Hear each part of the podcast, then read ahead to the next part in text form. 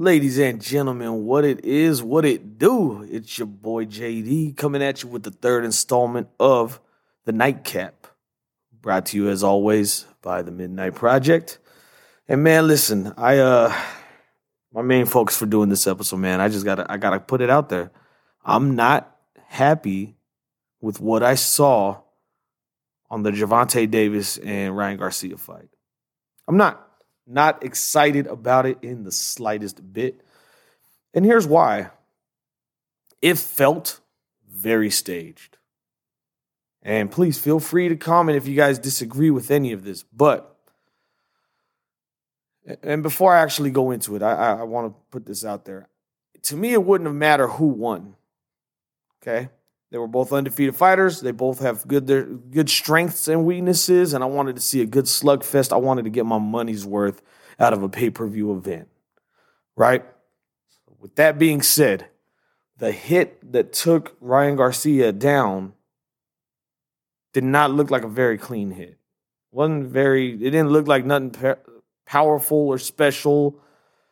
Garcia proceeded to throw two jabs and then take three steps back. It's not like it was an instant pain that, it was so agonizing and so bad that he had to fucking drop to the ground. No, it was, he just out of nowhere takes a fucking knee in the seventh round.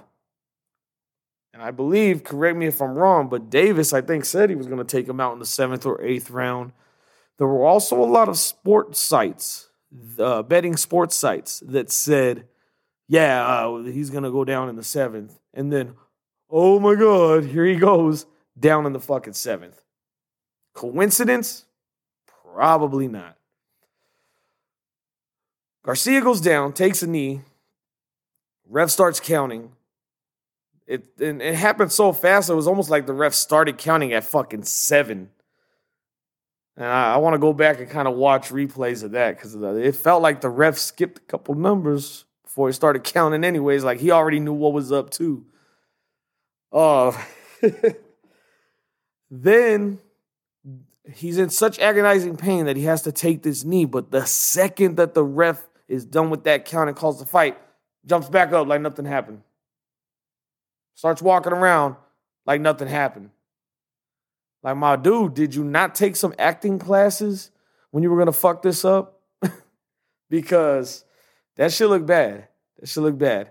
And even after the fight, he's, like, extending his right hand up in the sky. Like, bro, if your side got hit that hard where you had to take a knee and you couldn't proceed with this fight, you wouldn't be extending up like that with that hand. You would have at least used the other one. Again, I don't know. Maybe he needed to take some acting lessons or some shit to learn how to play it off because, that shit was suspect as hell. And y'all, again, please feel free to comment and let me know your guys' thoughts. I actually want to hear it. I want to have a debate about this because shit like this that happens in boxing matches makes me not want to watch boxing anymore. It's almost like there's no more heart and will to succeed. It's become more of a fucking fashion show with the stuff that people wear and the people that they come out to with them singing and rapping for them. Like, God damn, can we make it about the actual fight again? Can we make it about... This is why UFC, when it started gaining traction and became big, was taken away from boxing because it actually was about the fucking fight still. Now, just like boxing, UFC is also becoming more about the show. And I get it. The show part of it is what brings a lot of the new people in to want to keep watching. But goddamn, sometimes you just want to see somebody fuck someone else up. Sometimes you just want to see two people go at it with everything they got. And we didn't get that for a full, at least, I want to say, at least give me 10 rounds. I think Garcia and Davis, if this wasn't set up, could have gone 10, 11, maybe even 12, maybe even the distance.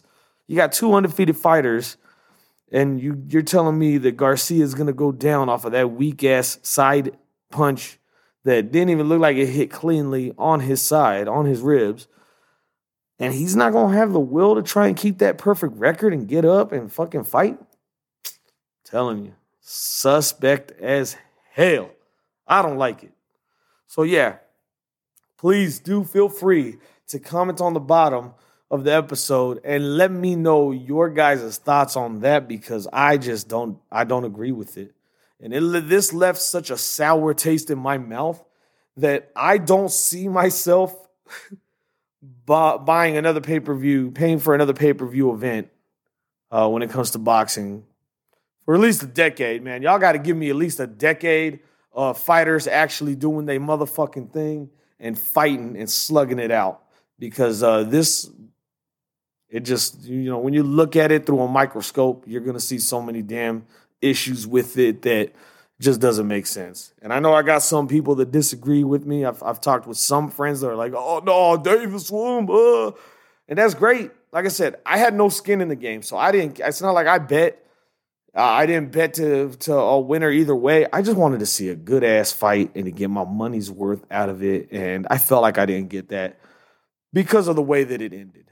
Now, Davis, to his credit, he did get a knockdown earlier in the fight. I think it was either round two or round three. I think it was round three maybe that the Davis got a knockdown. And I remember watching it and calling it. I was like, yo, this is what Tank Davis does, though. He's gonna draw you in and let you think you're getting momentum. And right when you start feeling yourself, he's gonna hit you with something, and it's gonna knock you down. Excuse me. And I've seen him do that in other fights. So I was like, oh yeah, it's gonna happen. And sure as shit, like seconds after I said it, it happened.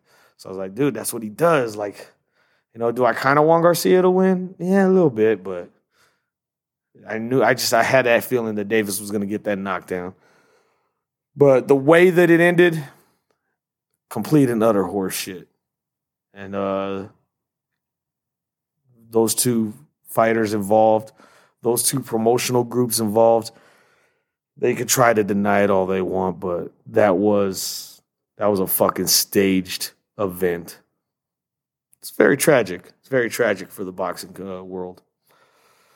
But on that note, man, I'm going to make this one a short video. I hope that you guys had a tremendous weekend. I know I did. You know, yeah, the fight was kind of a bummer. My daughter did take second place in a jiu-jitsu tournament that she did. So not bad. You know, shout out to my boy Cephas Academy, Cephas Jiu-Jitsu Academy. You guys probably remember him from one of our earlier episodes. Feel free, please, to like, share, drop a comment. Do remember that we have Manscaped sponsoring us still.